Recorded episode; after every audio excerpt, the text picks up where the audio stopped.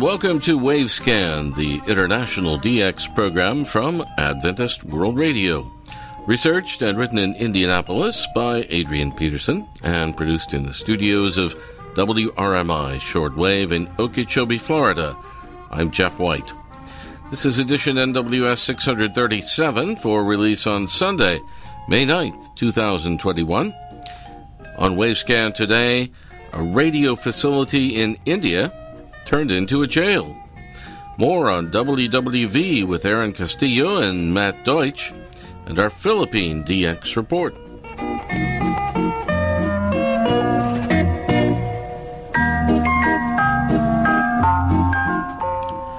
It was on August 5th of last year, 2020, that All India Radio in Almora, in the northern Indian border state of Uttarakhand, announced that local police officials had temporarily taken over some of the staff accommodation at the Akashvani Center in Almora.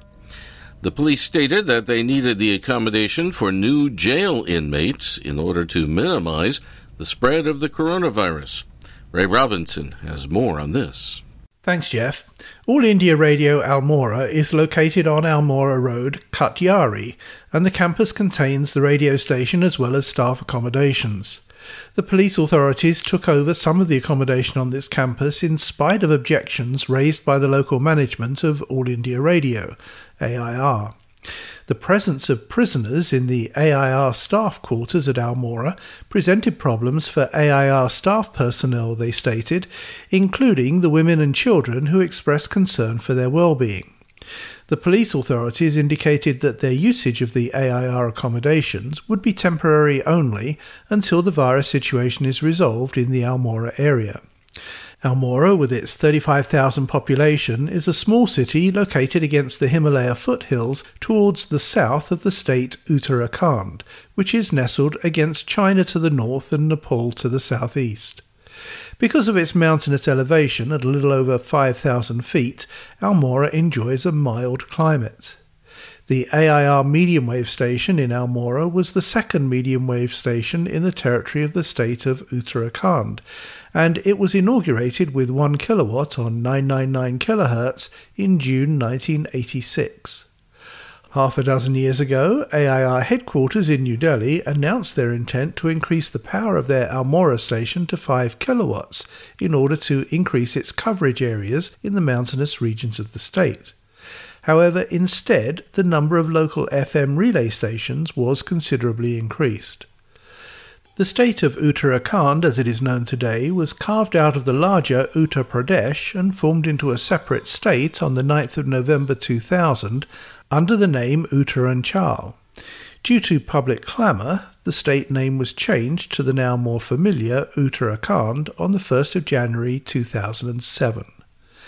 The first radio station in this territory, a pioneer endeavour, was inaugurated in Dehradun on the 6th of April 1936 with 250 watts on 225 metres, 1333 kHz, under the call sign VUU. This pioneer radio broadcasting station was established and operated under the authority of the political superintendent of the area. However, due to lack of funding, this station was closed two years later on the 10th of May 1938. Nearby to Dehradun was a very large prisoner of war camp operated by the British for holding enemy aliens who were resident in India and several nearby countries when hostilities broke out in Europe and Asia in the middle of the last century. One of the famous prisoners in that internment camp was the Austrian mountaineer Heinrich Harrer. He escaped from the internment camp, traversed the high snow covered mountainous areas, and went on into Tibet, where he became a tutor and friend to the new young Dalai Lama. In the Himalayan foothills above Dehradun is Mussoorie, a British hill station, with its internationally recognized Christian school, Woodstock. Nearby also is Vincent Hill, which was a boarding school for the children of Adventist missionaries throughout India. This school was closed in 1969 and sold after denominational leadership was gradually transferred over to Indian leadership. The large Vincent Hill property was sold to a Sikh religious order, and they now operate their own FM radio station at this location, Radio Kushi, on 90.4 MHz. The first radio broadcasting station for coverage of what is now Uttarakhand in our modern era was established at Najibabad a little less than half a century ago.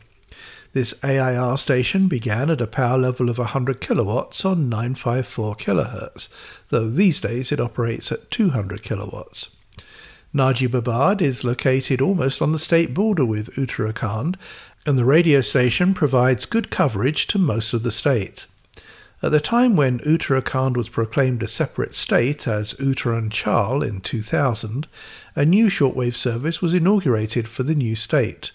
All India Radio Delhi carried a program relay from the medium wave station at Najibabad with 50 kilowatts on 6030 kHz. Meanwhile, new medium wave stations were under construction at four different locations, in addition to the aforementioned Almora on 999 kHz. Each of these new stations was rated at 1 kilowatt and each operated on a fixed channel, either 1485 kHz or 1602 kHz. These four new AIR medium wave stations are located at Chamoli, Pauri, Pithogarh, and Uttarkashi. Back to you, Jeff. Thank you very much, Ray Robinson at KVOH in Los Angeles. Last week we had the first part of an interview with Matt Deutsch, chief engineer of the time signal station WWV in Colorado. He was interviewed by Aaron Castillo of the Electronic Echoes program on kpcradio.com in Los Angeles. Where we ended last time, Matt Deutsch was talking about how he got started in radio listening with the Sears Roebuck multiband receiver. And then, of course, I started learning about you know, shortwave radio and hearing all these distant places, you know, Moscow and uh, uh, you know London, and then the Voice of America. And I remember my dad and I in the morning when we were getting ready. I was getting ready to go to school, and he was getting ready to go to work, and we'd listen to Radio Australia, listen to the news in the morning, find out what was going on, and it was like so cool at the time. And so uh, from there, of course, I want to keep upgrading my radios and such like that um, to bigger and better shortwave radios. Uh, got a Lafayette radio, and uh, about this time, I joined the Coast Guard, and shortwave radio was w- the way when we were out to sea, you know, for a long time. That was about the only connection you had with the world was listening to shortwave, and we used to use WWV on board the ship to to set the chronometers. And so, you know, I was very familiar with that. And of course, where I grew up was uh, in a place called Longmont, and that was about you know 30 miles from uh, WWV. It was just to the north. Oh, wow. So I was it was I was in the same state as as WWV. So I used to tell everyone on the cutter, you know, I was like, I, I live near where that signal's coming from. And so after I got out of uh, uh, the Coast Guard, went to college here in Fort Collins, uh, got electrical engineering degree, and right here in town with WWV. And one day I was looking for a job, or I was studying in the library, and my wife was helping me look for a job. And she looked in the newspaper and saw an opening for an engineer at WWV. So that got me to this location. So I've been here 31, 32 years ever since that. And did you ever consider going somewhere else, or have it always been like I want to be with the radio with WWV, and if not WWV, somewhere else. I, I really enjoy the job here. This, you know, radio being it's a shortwave related to shortwave radio, uh, propagation and things like that have always been interesting to me. And, uh, so yeah, I, I never really looked anywhere else. You know, I always realized that, you know, life circumstances can change and you might need to move on to a new job, but I never actively sought anything else, uh, besides working here at WWV. Uh, love the job and, um, you know, it's, it's been a fun experience. Uh, I'm got my ham radio ticket a few years after I started working here and antennas and radios and such are, are very interesting to me, and I enjoy, uh, you know, as a hobby and as work. So very enjoyable job. So how was the transition from being an am- being just a listener to actually being part of WWV from just the engineering student to the practical application?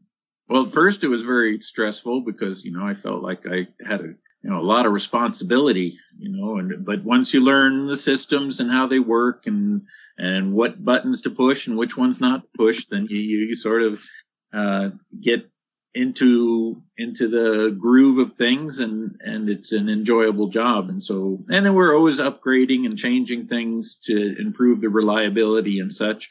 And so that's always a challenge is to stay caught up on you know it's it's sort of a world where we're halfway in sort of antiques for some of our test equipment and radio equipment and then on the other end we're we're deep into computer uh, you know, a lot of hardware and software computerizing things, you know, so it's, it's one of those things that it's really stretched me.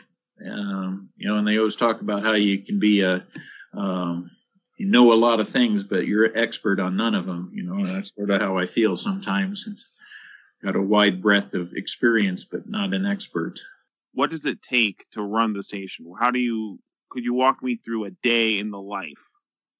Well, uh, you know, it, it might be considered kind of boring a day, a day in the life. We come in in the morning. There's four of us here. Uh, there's, there's two radio stations. I don't know if you're aware that there's two radio transmitter buildings here on site. And there's four of us take care of both the radio uh, stations, the two radio stations. Uh, the other one is WWVB, which is a 60 kilohertz station that broadcasts. Most people would be familiar with the radio controlled clocks that uh, pick up that signal.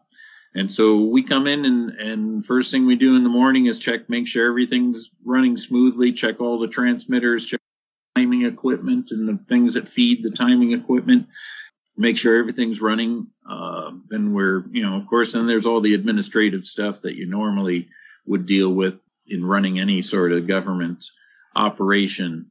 You know, we, we handle emails from, from listeners. People have questions. Uh, we used, you know, we get a lot more email, of course, now. You know, we do still get a few snail mail, um, uh, letters, QSL requests every now and then from, uh, people, uh, you know, about two or three a week, maybe. You know, it used to be two or three a day. But yeah, the email now is, is the mode people choose. And so we uh, go through, you know, emails, take care of those kind of things, answer people's questions. There's still a lot of people that have a lot of questions about what we do and how we're doing it. And we, we plan a lot of long-term improvements. Uh, you know, we try to, we're always trying to automate things to make them more reliable. We're looking into, um, like at the 60 kilohertz station right now, we have three transmitters and two of them transmit at any given moment. There's two of them on the air, uh, one going to each antenna. They sort of simultaneously uh, broadcast one transmitter into one antenna and one transmitter into the other antenna. And uh, the other transmitter is a standby transmitter. And so if something goes wrong, you have a power interruption or a bad storm or lightning strike that upsets one of the transmitters. Right now, we have to come in uh, we have, you know, cell phones that page us. We have uh, equipment that'll let us know that there's a problem with the station, but then someone has to come in, reset everything. And so we're always working on, you know, ways to minimize the amount of downtime we have where we can uh, maybe have things automatically restore themselves. So we're working on that, but you know, it takes a lot of time and money. So we work on a lot of long-term uh, projects. And then of course there's the daily about a, a, dozen transmitters out here, and so there's always maintenance to be done. There's maintenance to be done on uh, you know, any of the timing equipment that we have. So a lot of it maybe isn't that exciting, but uh, it, you know the day-to-day stuff may not be that exciting, but uh, that's what we do to keep things keep things up and running. And then, what would you say would be the biggest challenge in all this maintaining and what would be the toughest part of all this? Well, uh, I guess the, the, toughest part is when multiple things go wrong at the same time. You know, it, you know, the Murphy thing or the Gremlins. You know, it's you can go days and weeks sometimes without a problem, and then for some reason a transmitter will suddenly start uh, having problems where it you know maybe won't stay on high power or won't stay you know maybe the high voltage won't stay up. And, and you can't find the problem right away you know. It can go on for weeks. It'll look you know it's an intermittent problem and it looks like things are fine and then of course you're on christmas eve you know then middle of the night it transmitter goes off the air again and then you go home and it goes off the air. You just get home and turn around, have to turn around and come back, and then and then it won't do anything for another month, you know. And so it's one of those things that you you know it's one of the more difficult things is sometimes uh, you know you can have multiple things happening at the same time, which is uh, can be a real headache. And other times, yeah, it's it's very quiet for weeks at a time. And then, what makes WWV so important to people? Um, why is your job unique? Well, it's um, you know our our primary mission uh, since you know the you know and when we say the WWV has been around 100 years, it actually only uh, has been broadcasting time signals for um, you know it's coming up on a 100th anniversary of time and frequency signals here in uh, 2023 will be uh, the 100th anniversary of broadcasting time and frequency signals. But uh, you know, back in the day, we used to uh, uh, broadcast music, uh, and then there was some what they called farm reports for a while, and you know they were experimenting with all the different things, and then eventually they realized that uh, you know a lot of AM stations were coming on the air. Radio was a big thing in the 20s, and the, a lot of stations couldn't stay on on frequency very well, and they needed constant a source a common source that could, um, you know, everyone could reference and keep their AM stations on the on the you know on the proper frequency. And you know, of course, the ham radio operators use that. And our primary mission now is to disseminate the standard time interval, which is a one second interval. And the easiest way to do that is is by radio, the radio signals, uh, broadcast the the time signal, and uh, you know, and then people have you know, it's it's very easy to access in the sense that you know there's a voice announcement. You know, it's uh, the WWVB 60 kilohertz is just a data stream.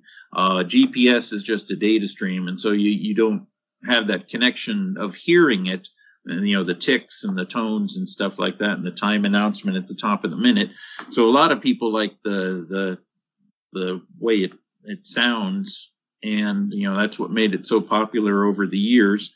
That was Matt Deutsch, chief engineer of WWV, talking with Aaron Castillo of the Electronic Echoes program on kpcradio.com in Southern California. We'll have more of their conversation next time on Wavescan. Sometimes in life, what is old becomes new again. Familiar names and voices we have long placed into the recesses of our minds suddenly spring back to the forefront. It can be that way with radio as well. What we sometimes consider to be antique transmissions of a bygone era can reemerge in a digital world as if time had merely paused. They ensnare the attention of both those who were around for the glory days as well as those hearing these signals for the first time. Such is the case with the recently resurfaced Russian woodpecker. The Cold War era stalwart that once placed its distinct signal across large swaths of the HF band is once again being heard amongst the crackles of static on shortwave radios and SDRs around the world. For those who want to be part of the action, Gayle Van Horn's 16th edition of her Global Radio Guide, the Summer 2021 edition, has all the details you need. My first thought was, I've heard this signal before writes the editor of the Global Radio Guide, Larry Van Horn, in his in depth look into the return of Russia's famous over the horizon radar transmissions. It did not take long for me to connect what I was hearing to the past and realize I was hearing a form of the old Russian woodpecker again, he said.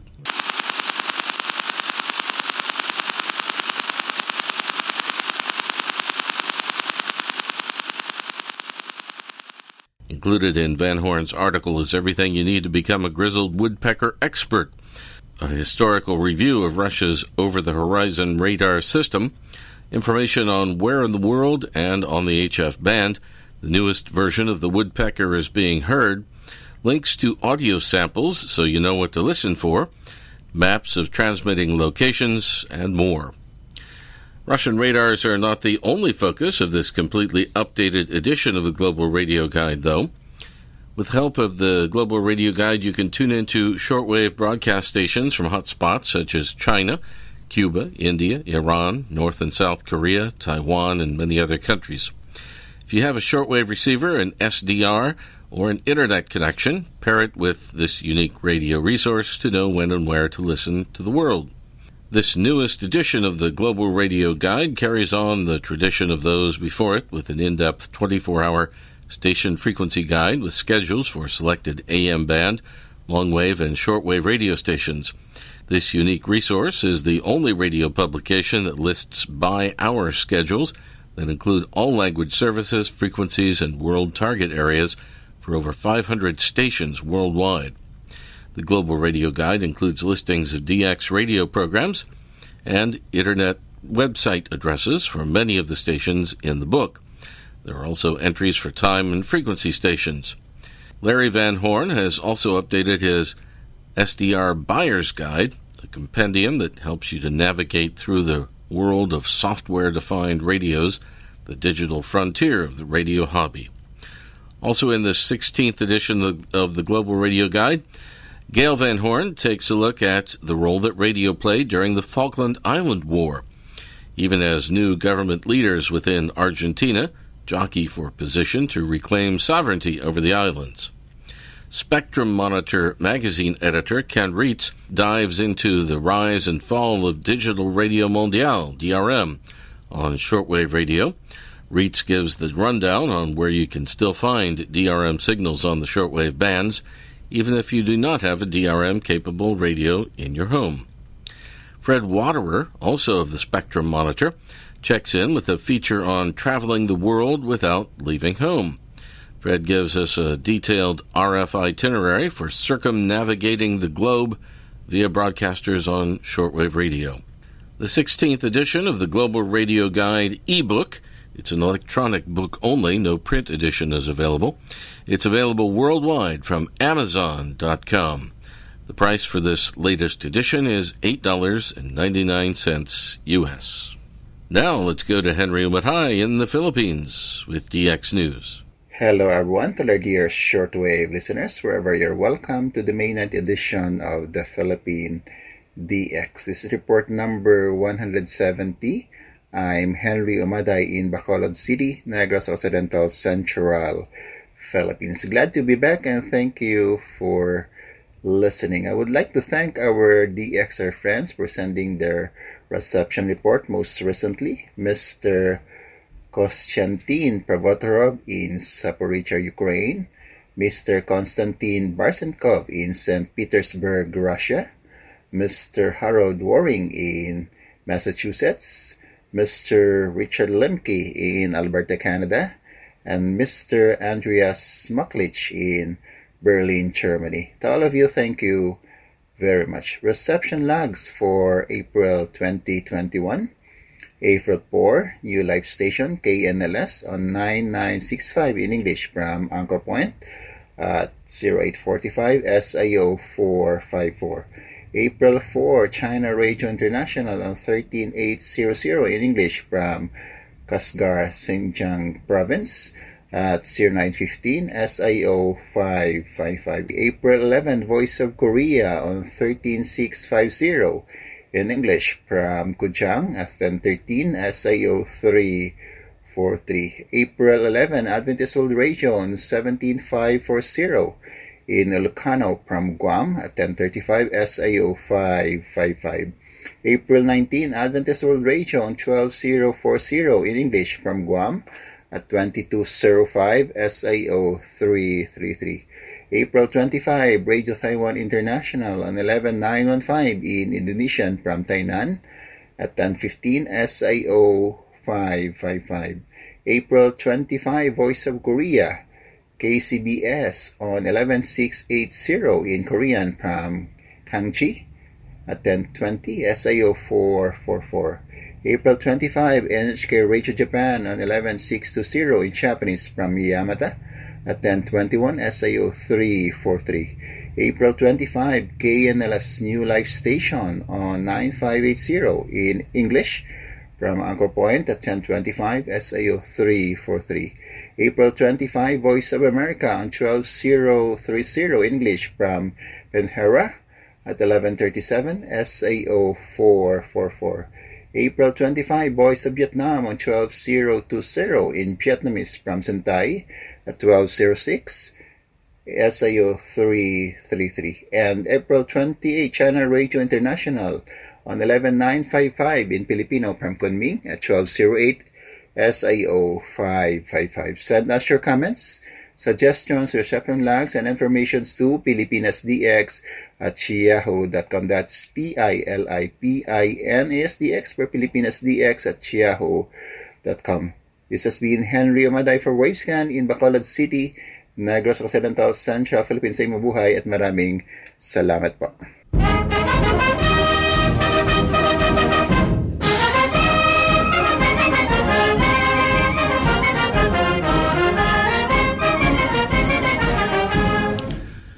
And we end today with the Almora March from India, played by the Indian Army Band. Thanks for listening to Wavescan, the international DX program from Adventist World Radio, researched and written in Indianapolis by Dr. Adrian Peterson. Next week, the German shortwave service at Königs Wusterhausen, Part 2, and our Bangladesh DX report. Several QSL cards are available for Wavescan. Send your AWR and KSDA reception reports for the program to the AWR address in Thailand. Stay tuned for that in a second.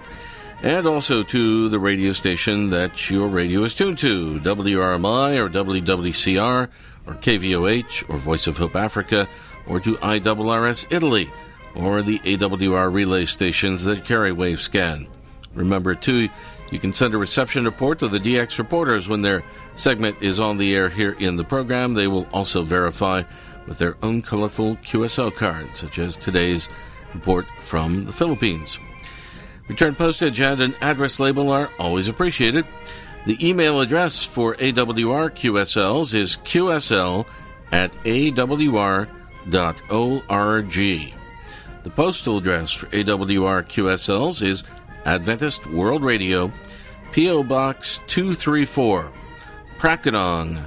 That's P R A K A N O N G, Bangkok 10110, Thailand.